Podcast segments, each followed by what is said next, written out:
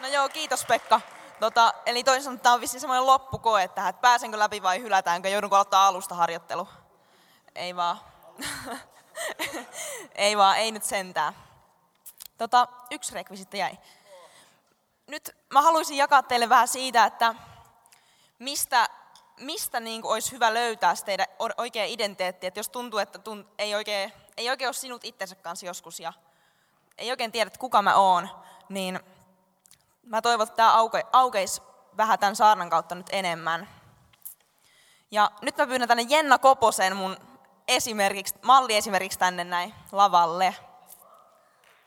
Hyvä Jenna. Nyt kattokaa, kattokaa Jennaa. Jennalla on ihan upeat silmälasit. Jennalla on, ne on makeet, ne on niin tyylikkäät. Mutta nyt tota, mä annan Jennalle tästä, tästä toiset lasit. Otappa ne pois, ne vanhat ja laitapa nää päähän. Voit laittaa tuohon vaikka pöydälle. No niin, nyt palataan vähän ajassa taaksepäin ja vuoteen, vuoteen 87, 1987. Ja silloin Jenna sai nämä silmälasit ja Jenna rakastaa niitä ihan yli kaiken ja Jenna ei voisi elää ilman niitä. Ne on niin kuin osa Jennaa. Jenna menee niin kuin hädintuskin nukkumaan ilman niitä. Ja, ja niistä on tullut osa Jennan identiteettiä. Ja jos täällä kirkolla joku kysyy, että hei, että kuka se Jenna Koponen oikein on, niin kaikki vastaa sille, että no, se on se hullun sporttinen tyttö, kello on ne pikkusen vanhat silmälasit. Ja siitä Jenna niin tunnetaan täällä. Mutta mitä sitten siinä päivänä, kun noin silmälasit tippuu maahan, joku astuu niiden päälle ja ne hajoaa. Sen myötä koko Jennan niin identiteetti murskaantuu. Jenna ei enää niin kuin ole. Jenna ei ole kokonainen enää, koska se identiteetti on ollut noiden silmälasien pohjalla. Ja sitten Jennan täytyy lähteä kaupoille, ostaa uudet lasit ja rakentaa taas uusi identiteetti niiden silmälasien pohjalle. Eikö niin? Voit ottaa pois. Joo. Kiitos Jenna hyvästä esimerkistä. Saat mennä. Mä jätän nämä lasit tähän pöydälle muistuttamaan tästä. Noin. Ei. Näin. No joo. Eli identiteetti. Sitten on vähän vaikea määritellä, mitä sitä sanana tarkoittaa, mutta mun mielestä yksi hyvä on semmoinen, että ihan kysymys, lyhyt kysymys, että kuka mä oikein oon? Kuka mä oon? Ja se, että miten sitä identiteetti muodostuu, niin niitä asioita on tosi monia. Niitä voi olla kaveriporukka, voi olla kaveriporukalla voi olla yhteinen vaikka pukeutumistyyli, semmoinen, jos kaikki, kaikki tykkää vaikka jostain heavy-musiikista, kaikki tietää mitä hevarit näyttää ja ne niin kuin tunnistetaan siitä. Ja, ja tota, muita voi olla esimerkiksi suomalaisuus. Suomi voitti jääkiekko, nuorten jääkiekko MM-kultaa, niin kaikki kantaa innolla niin kuin, ai että, niin kaikki on hullu ylpeydessä. Kaikki on niin kuin suomalaiset. Me ollaan suomalaisia, me ollaan voittajia. Kaikki oikein yhdessä. Ja se on, niin kuin, se on yksi identiteetin osa. Sitten voi olla muita tällaisia aatteita ja tyylisuuntauksia ja kaikenlaista muuta. Ja tällaiset maalliset asiat on niin osa meidän identiteettiä ja se on luonnollinen osa, että sitä niin kuin, ne kuuluu meihin, mutta että se ei saa olla ainut, mikä meitä määrittää. Ja se, että ketä me ollaan, niin ei, sais, ei pidä perustua pelkästään tällaisiin katoaviin asioihin, niin kuin nämä silmälasit. Se, että jos nämä hajoaa kerran, niitä ei saa enää korjattua todennäköisesti, niin se, se ei siltä tarvitse tarkoittaa sitä, että sä oot ihan hukassa itsessä kanssa ja sä et enää tiedä, kuka sä oot. Ja nyt tämmöinen niin, lause, se näkyy vähän tuolla valusa liitotaulullakin lyhennettynä, että jos luot identiteettisi maallisten asioiden perusteella, se ei ole vakaa eikä pysyvä, mutta kun luot identiteettisi Jeesukseen, se on varma, koska Jumala on iankaikkinen. Jumala pysyy aina. Ja mä kerron vähän itsestäni. Mulla oli niin kuin, mä harrastin ennen mäkihyppyä. Mä harrastin sitä yli kymmenen vuoden ajan ja aloitin sen joskus kymmenen vanhana ja lopetin vuosi sitten. Ja mä tykkäsin siitä, mä tykkäsin hulluna harrastuksesta ja aina kun mä olin mäellä tai jossain leirillä, niin mä olin mäkihyppää. Mä niin kaikki tiesi sen ja se oli ihan ok ja ei siinä mitään. Mutta sitten jotenkin mulla oli varsinkin yksi semmoinen sukulaismies, kuka aina kysyi multa mäkihypystä ihan aina, että ootko käynyt leirillä tai kuinka pitkälle olet hypännyt tai mitä muuta tahansa. Ja mä en jaksanut sitä, mä en niin jaksanut sitä. Mä olin sille, että anna mun edes täällä olla jossain sukujuhlissa, anna mun edes täällä olla niin kuin joku muu kuin mäkihyppääjä. Ja se, että vaikka mä tykkäsin siitä, niin mä en halunnut, että se oli mun koko identiteetti. Että mut tunnettiin joka paikassa vaan siitä. Ja ihmiset ympärillä vaikuttaa hirveästi. Vanhemmat, omat vanhemmat on kasvattanut sua pienestä asti ja se mitä ne sanoo susta, ne vaikuttaa siihen, miten sä näet itses. Sun kaverit vaikuttaa ja sun puoliso vaikuttaa, jos sellainen jo on. Kaikki, kaikki ne kommentoi jotain susta ja se antaa palautetta, antaa positiivista negatiivista palautetta, mutta kaikki se vaikuttaa siihen, kuka sä oikein oot. Ja yksi tällainen teoria niin identiteetin rakentumisesta on sellainen kuin looking class self. Ja siinä sanotaan, että mitä tärkeämpi ja läheisempi se henkilö on, niin sitä enemmän hänen sanat ja teot vaikuttaa siihen, ketä me ollaan. Eli mun mielestä tämä niin on tosi järkevä, ihan järkeenkäypä, koska jos mä mietin vaikka, että mä kuljen tuolla jossain, vaikka nyt torkalla, oon soppailemassa näin ja sitten joku, joku ihan vieras tyyppi tulee vastaan. Mä en ole ikinä nähnyt sitä ja sanoo, että vähän vitsi se näytät tyhmältä tai vähän sä oot idiootti. Sitten mä oon vaan silleen, että ok, että kiitti hei. Ja ei sen sen kummempaa. Mä todennäköisesti pystyn sen niinku, mä kuulen sen, mutta mä päästän sen vaan toista korvasta ulos, että okei, toi nyt sano noin, ei voi mitään. Mutta jos taas mä kuulisin sama esimerkiksi Markukselta, mä olisin, mulla menisi ihan hermot sille, että mitä sä meinaat? Että et sä voi sanoa musta tolleen. Ja, ja jos sanoiskin, niin se, miten niin kun joku läheinen ihminen, esimerkiksi mun puoliso sanoo musta, niin se vaikuttaa muhun paljon syvemmin. Ja se, niin kun, se oikeasti jättää jäljet semmoista, jos, jos joku vieras sanoo, sen voi unohtaa, mutta jos joku läheinen ihmisen sanoo pahasti, niin se, niin kun, se satuttaa ja se jättää jäljet. Ja vähän sama meidän niin Jumalasuhteessa, että Jumala on meille se numero ykkönen. Me uskotaan Jeesukseen, me tiedetään, että kaikki asiat, tällaiset oli kavereita tai harrastuksia tai jopa perhe, niin mikään niistä ei mene Jumala edelle. Ja kun tätä miettii tuon teorian niin näkökulmasta, niin sehän tarkoittaa sitä, että Jumalan mielipide meistä vaikuttaa eniten siihen, miten me itse me nähdään. Ja se, mitä taas Jumala sanoo meistä, voidaan lukea suoraan raamatusta. Tässä on esimerkiksi ensimmäinen Johanneksen kirja, 4 ja 10. Siinä on rakkaus. Ei siinä, että me olemme rakastaneet Jumalaa, vaan siinä, että hän on rakastanut meitä ja lähettänyt poikansa meidän syntiemme sovitukseksi. Ja toinen kohta, psalmi 139 ja 14, hyvinkin tuttu kohta. Minä olen ihme, suuri ihme, ja kiitän sinua siitä. Ihmeellisiä ovat sinun tekosi, minä tiedän sen. Eli tästä nyt heti näistä kahdestakin kohdasta jo saadaan selville, että no ensi, Jumala on luonut meidät ihmeiksi, eli täydellisiksi hänen silmissään. Ja toinen, että Jumala rakastaa meitä jokasta ilman ehtoja.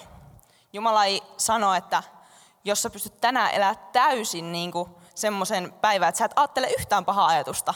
Sä et, niin kuin, sä et ajattele mitään pahaa tämän päivän aikana, niin sit mä voin rakastaa sua. Tai, tai jos sä lupaat rukoilla joka ikinen aamu vähintään kaksi tuntia polvilla sängyn vieressä, niin sit mä voin rakastaa sua. Ei, Jumala ei sano niinkään. Ja tästä esimerkkinä semmonen, että esimerkiksi nyt tota, mä oon naimisissa ja siitä on merkkinä tämmöinen sormus. Mutta kukaan ei voi silti sanoa, että aina kun mä otan tämän sormuksen pois, niin mä en ole silloin naimisissa. Aina kun mä oon jossain vaikka koposten rempalla maalaamassa, niin mä otan sormuksen pois, en mä ole naimisissa. Se on ihan hölmöväite, ei kukaan voi vaan sanoa niin. Ja samalla lailla ei Jumalan rakkaudessakaan ole ehtoja. Se ei vaadi meitä mitään sessioita tai täyttä synnittömyyttä, koska Jumala ei näe sussa heikkouksia tai niitä sun virheitä, mitä sä ajattelet, että sussa on, koska Jeesus on kuollut sun puolesta ja Jumala näkee sut tavallaan sen Jeesuksen ristintyön läpi. Ja Jumala rakastaa sua, koska hän on rakkaus. Hän on luonut meidät ja rakastaa meitä jokaista omana lapsenaan. Ja kun me kuunnellaan tätä Jumalan ääntä, niin ne positiiviset asiat, mitä tai luetaan Jumalan sanaa, niin ne positiiviset asiat, mitä Jumala sanoo meistä, alkaa vaikuttaa meissä. Ja me aletaan niin kuin tuntemaan, että okei, me ollaan Jumalan silmissä arvokkaita, me kelvataan tällaisena kuin me ollaan. Ja Jumala rakastaa meitä huolimatta siitä, mitä me tänään tehtiin tai mitä me eilen tehtiin tai mitä me vaikka viikon päästä tehdään. Ja samalla se niin kuin muokkaa sitä meidän identiteettiä lähemmäs sitä tavallaan, miksi Jumala on meidät tarkoittanut. Ja mä taas palaan tähän mun pointtiin, että Jumalan tämä, että siksi on tärkeää, että tulee identiteettisiä maallisten asioiden perusteella, koska ne ei ole vakaita eikä pysyviä, vaan luo identiteettisi Jeesukseen, koska Jumala on varma ja iankaikkinen. Ja mä palaan tuohon mun mäkihyppyesimerkkiin, mistä mä vähän jo kerroin. Ja siihen, kun mä viime vuonna sitten, tai siis vuosi sitten, vähän yli vuosi sitten lopetin. Mä olin, mun viimeinen, niin kuin missä mä hyppäsin, se oli yksi leiri Vuokatissa ja sitten vähän niin jäi kaikki. Ja se oli jotenkin, mä tykkäsin sitä tosi kovasti. Ja sen jälkeen kun mä lopetin, niin mulla ei ollut niin kuin oikein mitään enää. Sillä, että sellaista urheiluharrastusta, mulla loppu treenit, mulla loppu leirit, mulla loppu kaikki niin kuin tällainen tota, säännöllisyys siitä. Mulla ei ollut enää sellaisia urheilullisia tavoitteita, mitä kohti niin kuin piti pyrkiä. Ja olo oli jotenkin ihan järkyttävän tyhjä. Semmoinen, että no vois lähteä lenkille, mutta miksi? Tai että vois, vois käydä vähän treenaa, mutta ei ole enää mitään semmoista tavoitetta. Ja vaikka se, niin kuin, se vieläkin tuntuu sille, että haluaisi hirveästi niin kuin taas jonkun semmoisen tavoitteen tai jonkun semmoisen jutun, mitä varten voisi tehdä töitä niin kuin urheilussa, niin se ei kuitenkaan ollut, niin tai se ei ole kuitenkaan se mun koko identiteetti. Eli jos mä olisin pohjannut koko elämäni vaikka mäkihypylle, niin mulla olisi paljon vaikeampaa, sit kun sitä ei enää ole. Ja samalla lailla kaikki tällaiset niin kuin muut urheiluharrastukset, aina pitää varautua siihen, että okei, ehkä mä joku päivä lopetan. Ehkä se ei, ole niin kuin, ehkä se ei olekaan se ainut asia, kuka mä oon. Vaan täytyy muistaa myös se, että on jotain pysyvää. Ja se voi olla Jumalan sana, raamattu, mihin niin kuin turvataan, mitä luetaan ja mihinkä pohjataan se meidän identiteetti. Eli luo identiteettis Jeesukseen, koska se on, Jumala on pysyvä ja iankaikkinen. Ja tähän on nyt niin kuin kaksi vaihetta. Ensimmäinen, että irtisanoudutaan niistä tavallaan valheista, että millainen mun pitäisi olla tai mitä multa niin vaaditaan, että mä kelpaan.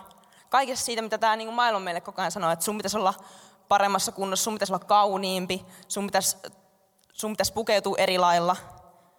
Ja toinen se, että hyväksytään totuus Jumalasta ja siitä, keitä me olemme hänessä. Ja mä kehotan teitä oikeasti, että lukekaa raamattua, lukekaa niitä juttuja, mitä siellä sanotaan niin teistä. Ja nyt meillä on tässä host-tiimistä muutama tyyppi jossain täällä. Nouskaa vaikka ylös, ketkä Matteus on tähän värvännyt. Mä oon tehnyt sellaisia, hyvä, sellaisia pieniä lappuja. Nämä host tulee jakaa ne laput teille, jokaiselle. Ja siinä on semmoisia asioita, raamatun paikkoja, mitä Jumala sanoo teistä. Ja voit laittaa sen vaikka kotona raamatun väliin ja päättää, että luet sen vaikka joka ilta, vaikka viikon ajan tai, tai tota niin, aina silloin, kun tuntuu, että vaatii vähän sitä rohkaisua tai muistutusta siitä, että ketä me oikeasti ollaan. Niin luet tämä lappu ja palaa aina siihen, niihin kohtiin, mitä Jumala meistä sanoo.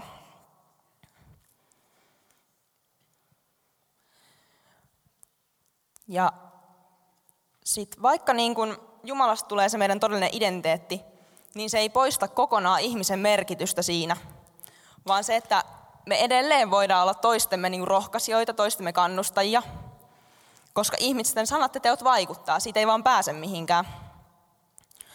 Positiiviset sanat rakentaa, negatiiviset hajottaa, ja teoilla on sama vaikutus. Ja nyt tässä on ihan tällainen mielenkiintoinen tota niin, tutkimus. Mä katsoin semmoisen yhden puolen tunnin opetusvideon vähän aikaa sitten, ja siellä esiteltiin tämmöinen tutkimus, Mulla ei ole mitään faktatietoa tästä, että älkää tulko kysymään, mutta mä uskon, että tämä on ihan totta. Että tavallisessa kodissa lapsi kuulee yhtä positiivista kommenttia kohtaan kymmenen negatiivista. Miettikää kymmenen negatiivista yhtä positiivista kohtaa. Se on aika paljon. Mutta kun miettii vaikka pientä, jos lapsi on vaikka neljävuotias tai viisivuotias, on paljon helpompi sanoa sille, että älä juokse sinne tai älä nyt kiipeä sen kaapin päälle tai ei saa syödä karkkia vielä, kun ei ole karkkipäivä tai mitä tahansa. On paljon niin kuin helpompaa kieltää, kun sanoo, että vähän sä teit, hy- vähän sä teit hyvin, kun sä siivosit ton huoneessa. Ja samanlainen niin kuin, tutkimus on tehty koulussa. Et koulussa lapsi kuulee, lapsi tai nuori kuulee yhden positiivisen kommentin ja sitä vastaan, niin, tai sitä kohtaa aina seitsemän negatiivista. Ja sekin on vielä aika paljon. Ja, mutta sitten tässä on kuitenkin semmoinen niin keino, että miten sen latistavan kommentin voi kumota. Eli yhden latistavan kommentin voi kumota sillä, että sanoo neljä positiivista. Joten mitä se kertoo siitä, miten niin meidän pitäisi toimia se, että jos totuus on se, että yksi positiivinen, kymmenen negatiivista, ja totuus, tai oikein niin miten pitäisi toimia, olisi se, että yksi, yksi, yksi negatiivinen ja neljä positiivista. Niin voidaan miettiä vähän, että mihin meidän pitäisi keskittyä. Että tämä on minusta aika tämmöinen herättelevä juttu.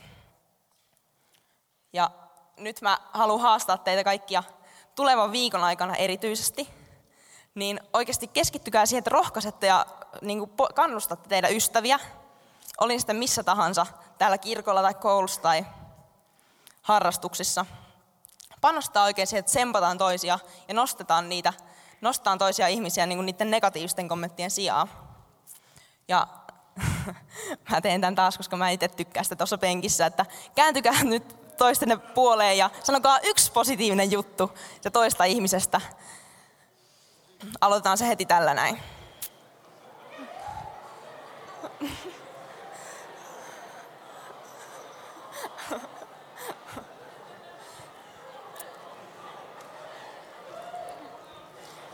Ai että, tästä on hyvä sitten jatkaa.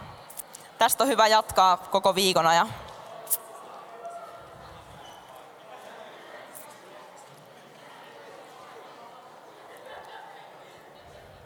Ja sitten niin kuin Pekka äsken mainitti tuosta meidän somehaasteesta. Eli hashtag in God's eyes. Ottakaa oikeasti kaverista kuva ja tsempatkaa myös somen kautta kirjoittakaa kommentti siitä vähän niin kuin mitä, mitä Jumala sanoisi sitä ystävästä, mutta nyt te vaan sanotte sen, te kirjoitte sen sanoiksi. Eli joku tämmöinen oikeasti, niin kuin, oikeasti hieno juttu, mitä te arvostatte tässä ystävässä. Noin, se alkaa olla siinä. Mun puhe on pidetty, mä annan Pekalle tästä mikin, niin saa jatkaa illan vetämistä.